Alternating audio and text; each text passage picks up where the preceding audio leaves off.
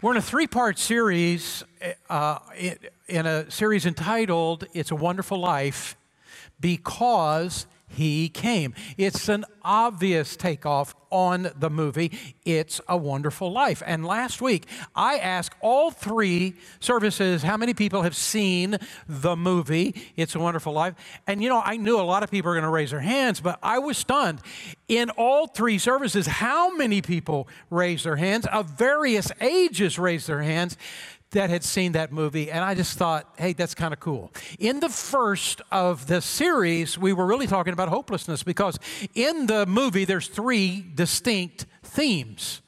And all three themes find their way right there in Scripture around this season of Christmas. And the first one was about hopelessness. There's George Bailey, who is the sort of the key character, and he has given all of his life to helping other people. He could have taken the money from the savings and loan, he could have lined his pockets. No, he kept giving it away, he kept helping other people in that town. And now it, it's like everything caves in. It's Christmas Eve, and all of a sudden there's a shortfall in the bank, but it wasn't his fault. And we who've seen the movie know whose fault it was, but he took the punishment, he, he took it on himself. And here comes the bank examiner, here comes the, the sheriff, and they're going to take him away to jail on Christmas Eve. And there is a sense of total hopelessness that he feels. And you remember, in that moment of hopelessness, he prays. You remember that? And God answers his prayer. God sends to him Clarence. Take a look at this video.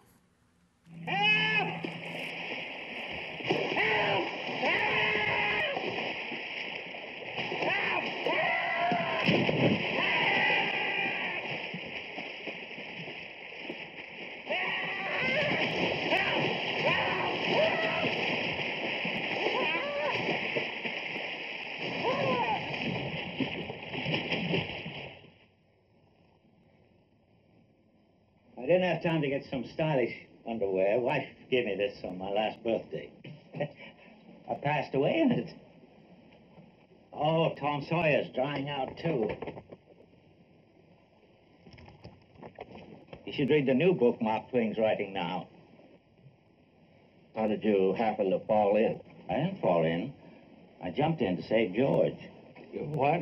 You, to save me? Well, I did, didn't I? You didn't go through with it, did you? Go through with what? Suicide. Oh, it's against the law to commit suicide around here. Yeah, it's against the law where I come from, too. Oh, where do you come from? Heaven.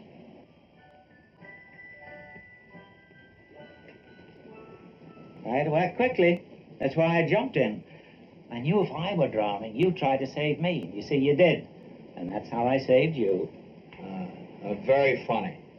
Your lip's bleeding, George. Yeah. I got a bust in the jaw in answer to a prayer a little bit ago. Oh, no, no, no, George. I'm the answer to your prayer. That's why I was sent down here. How'd you know my name? Oh, I know all about you. I've watched you grow up from a little boy. What are you, a mind reader or something? well, who are you then? Clarence Odbody, AS2. Odbody. AS2, what, what, what's that AS2? Angel, second class. You remember in the story that uh, after this scene that George says to Clarence, I wish I would have never been born. You ever wish that? I just wish I'd have never been born. And so, Clarence grants the wish. And all of a sudden, George has never been born. Now, he's alive, but he has no family, he has no history. He has no parents, he has no brothers or sisters, he has no wife, no children. It's all gone. And everyone he's ever known, no one knows him now. It's as though he's never been born. And what happens with George is suddenly he begins to realize the impact he's made in his life. He had a brother, and the brother had fallen into a pond and almost drowned, but George had rescued him. But now George is not there, and his brother dies. And there were others that George had rescued, and now there's no one to rescue them. And he begins to see the whole town change for the worse. And he begins to realize I mattered more. My life, my life has mattered more than I ever realized. And I'm here to tell you today the same is true about you. You have mattered more than you realize. You have impacted more people than you realize. You have made a greater difference in your family than you've realized, at your school than you realize, at your job than you realize you have made a powerful difference. And oftentimes we live our life and we don't even know. And then there's a sense of we have, I don't really matter. It wouldn't even have mattered if I'd never lived. But the truth is, it has mattered. It has mattered more than you've realized. I don't want to talk to you about that today, but what I want to talk to you about is how to fast track to become intentional. I'm asking you today to become intentional in your life in impacting the lives of others, to be more deliberate in your life in impacting the lives of others. A few weeks ago, we had our missions banquet, and the, the whole idea of the missions banquet this year was how ordinary people are used by God in extraordinary ways through the power of the Holy Spirit. And we heard one testimony after another. I want to tell you, I was totally taken aback. I was stunned because I didn't know what was going to happen. And one person after another in our church started talking about how they'd not really been involved in that missions and those kinds of things before, but they began to feel God was leading them. And all of a sudden, they discovered they could do things they never dreamed of being able to do before. And I'm sitting there I'm listening to these stories. I'm telling you, I'm so impacted. And then I began to realize yes, this has been happening in missions at Sugar Creek across the board, but it has also been happening in every other area of our church. I think about our connect groups in our church. I think about the little three year olds and, and maybe those who are working with the three year olds. And maybe you go home every, every Sunday and think, well, I didn't make any difference in their life. And they probably don't remember anything. But actually, you are beginning to form things in their heart that you didn't realize. You are making a difference. Or maybe the, the third graders, or, or, maybe the, the middle schoolers, or maybe adult group, and you study and you prepare and you try your hardest. You want to lead in your best way. And then after a while, you start thinking, well, they don't even hear, they don't remember anything I ever said. They don't, they, I'm not really making much of a difference. I'm not that great. But actually, but actually, you're making a profound difference in the lives of individuals, and you don't know all the things that God is using you to do to impact their life. And the truth is, that is true wherever it is you're serving. Maybe you're a greeter and you're, you're welcoming people. They walk in the door and you smile and you shake their hand. What's the big deal about that? But you don't know what their week has been like. You don't know the moment right now that it mattered, that you shook their hand, that you smiled at them, that you made them feel like I belong here. The truth is, Every single one of us in this room. God is using in ways in which we don't understand. But here is the truth. What I'm wanting to do today is that I'm wanting us to become more intentional. You know what I've discovered? There's like a million different things, opportunities that you and I have every single day. We don't even realize it. We're just going about our day. Maybe it's opening the door for someone. Maybe it's smiling at someone. Maybe it is just saying some encouraging word to someone. And you and I, along the pathway of our day, we have more opportunities than we're realizing. But now, what I'm hoping will happen is that you will become awakened every day, oh God, use me today. I want to be intentional to touch the lives in tiny little ways, in small ways. I want to be intentional with my life. God, use me in a greater way than I could imagine. There is two individuals in the Bible that is connect, that are connected to the Christmas story that most people don't connect to the Christmas story. When we think of the Christmas story, we think of um, well, we think of shepherds, right? We think of we think of the wise men. You do know that in Matthew chapter 2, go back and read it, the wise men did not come for one to two years after Jesus was born. They were not at the manger.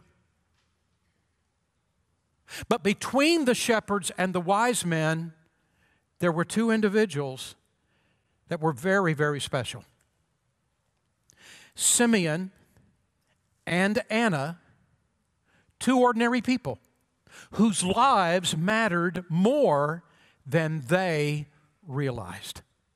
When was the last time you saw a nativity set with Simeon and Anna right there?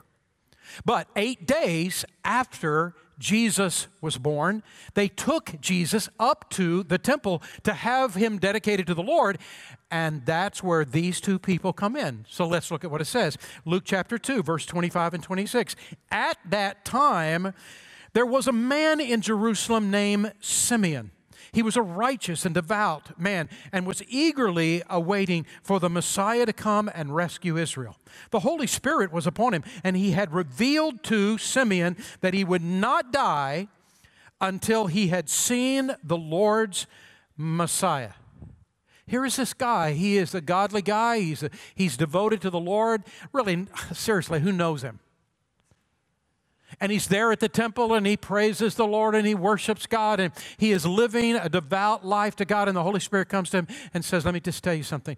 I am not going to let you die until you've been able to see with your own eyes the Messiah.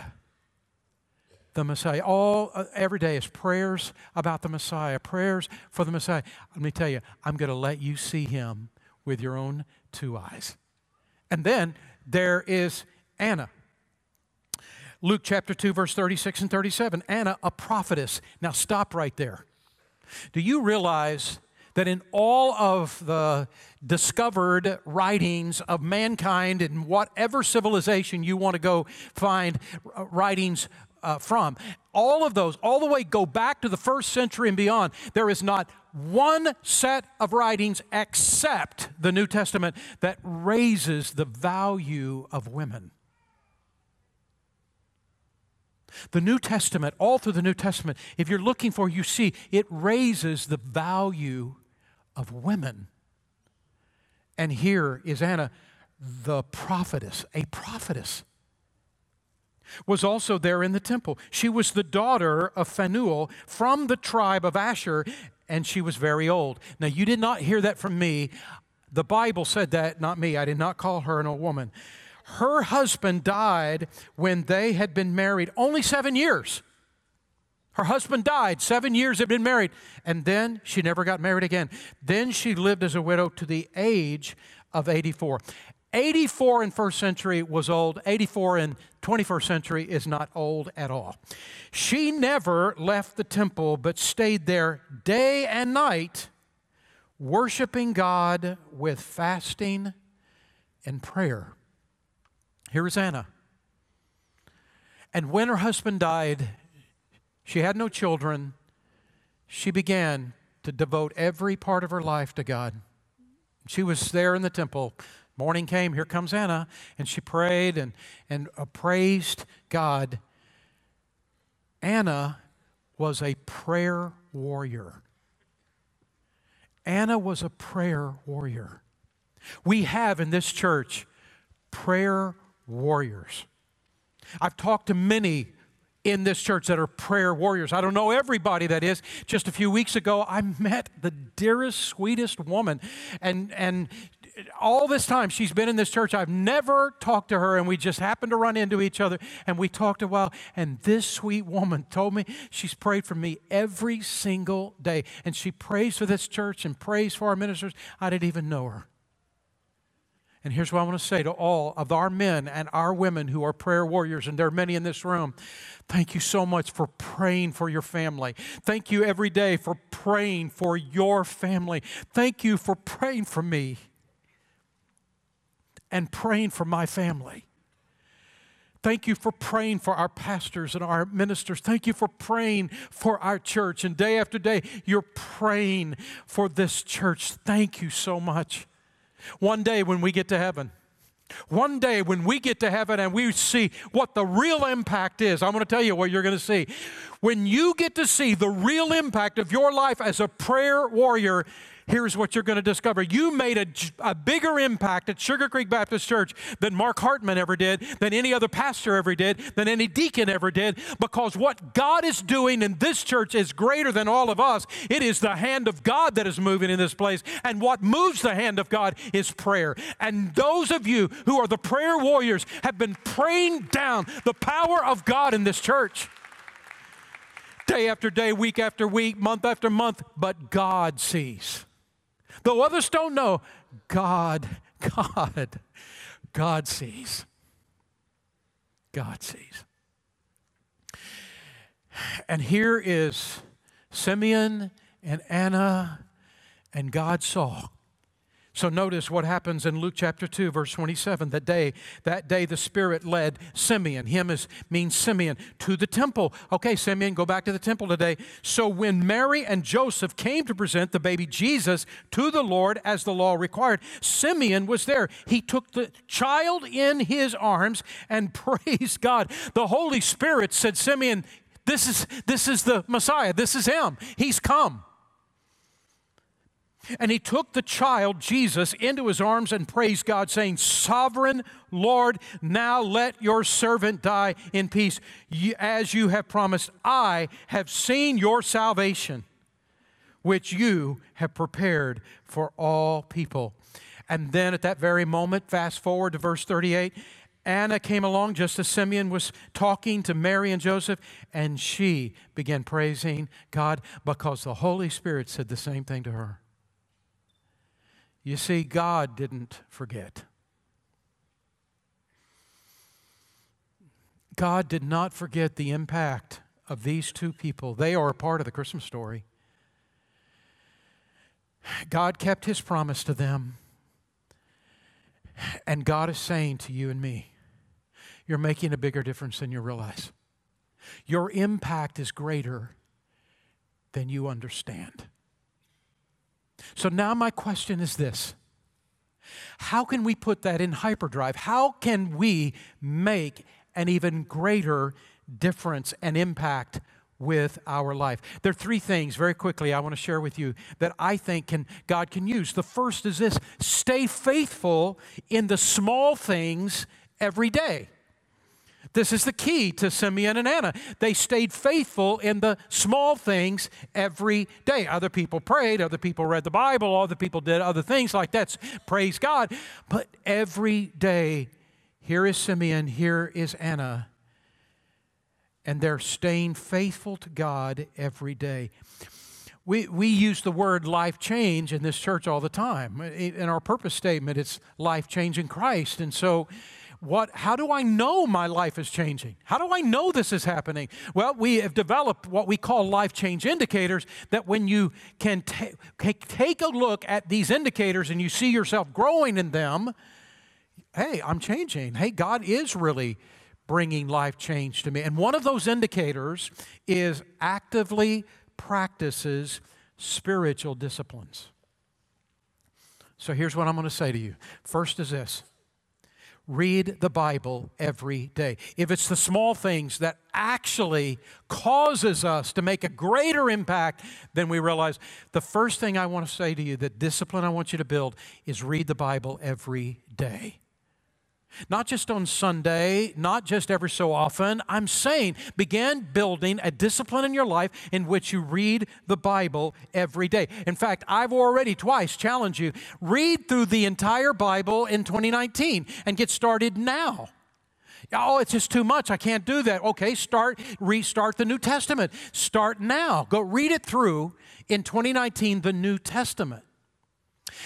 I've also mentioned to you look, there are many times when I'm driving, many, many, many, many times that I am listening to the Bible. You can hear the Bible s- spoken to you, read to you on the way to work, on the way home.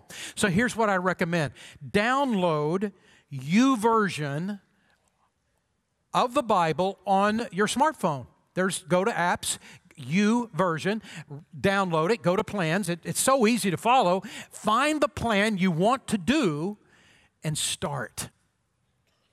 You can have the Bible read to you, and you will be stunned how much, much you will learn. I'm telling you, when I hear the Bible, it was written to be heard, by the way. When I hear the Bible, I pick up things that I might not pick up when I read the Bible. So give, open up your mind and your heart to be willing to Bring the Bible into your life every day. There's some of you say, Look, I don't want to do that. I want the book in front of me and I want to read it just like this. Okay. Then I've also put in your notes there to type in, just go to Google or whatever, daily Bible readings plan printable dash image results. Not now, after I finish preaching.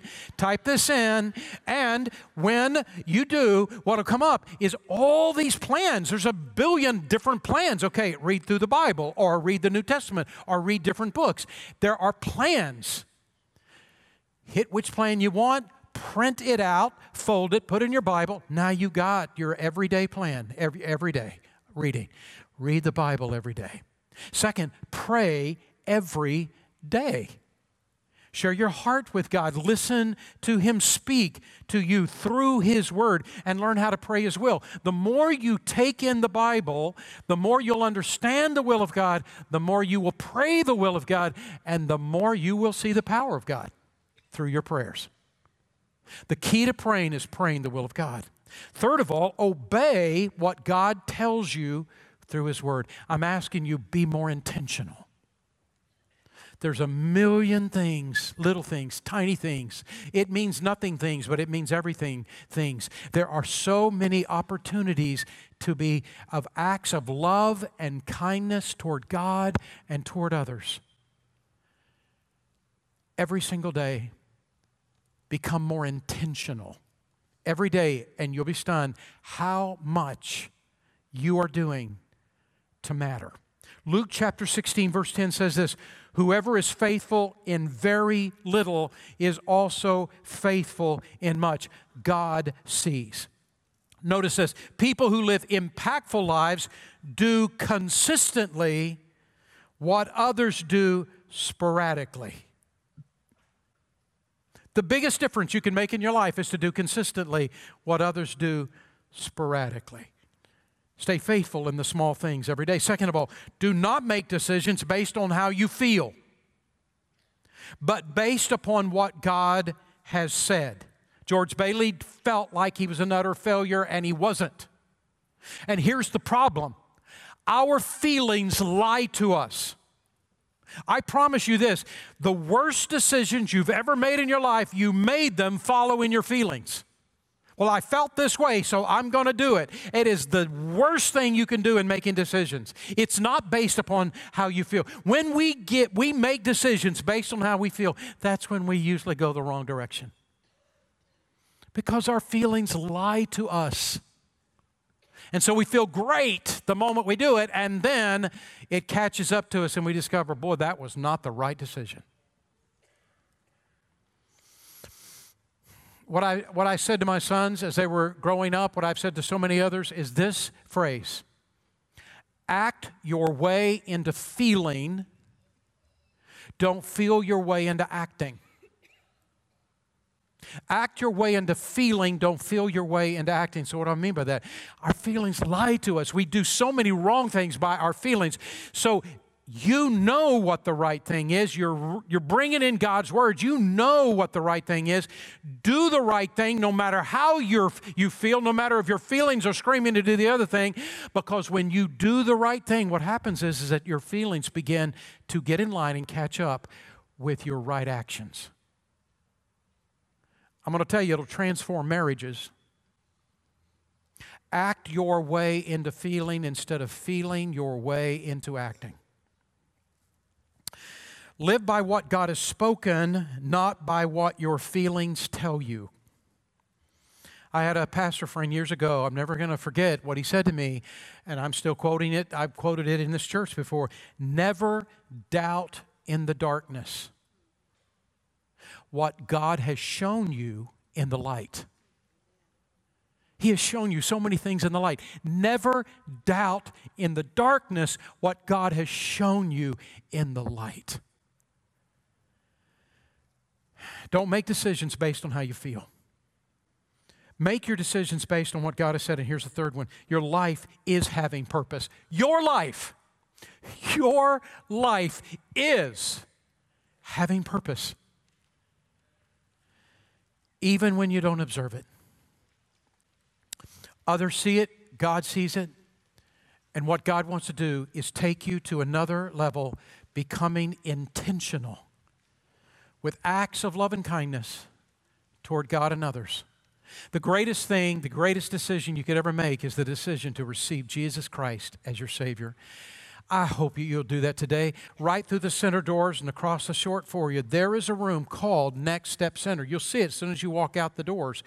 And our ministers are there, and come and talk to one of our ministers. I want to know Jesus as my Savior. We're there for you, we'll help you. I want to join this church. We're there for you. I just want someone to pray for me. We'll be there for you. Next Step Center in just a couple of moments. Let's pray together. Father, we come to you. We say thank you for all you've done and in through our life and what you shall do and what, Father, you can do if we become more intentional in opening our heart to acts of love and kindness towards you and others. So, Father, move in our heart and change us. Use us, we pray, in Jesus' name. Amen.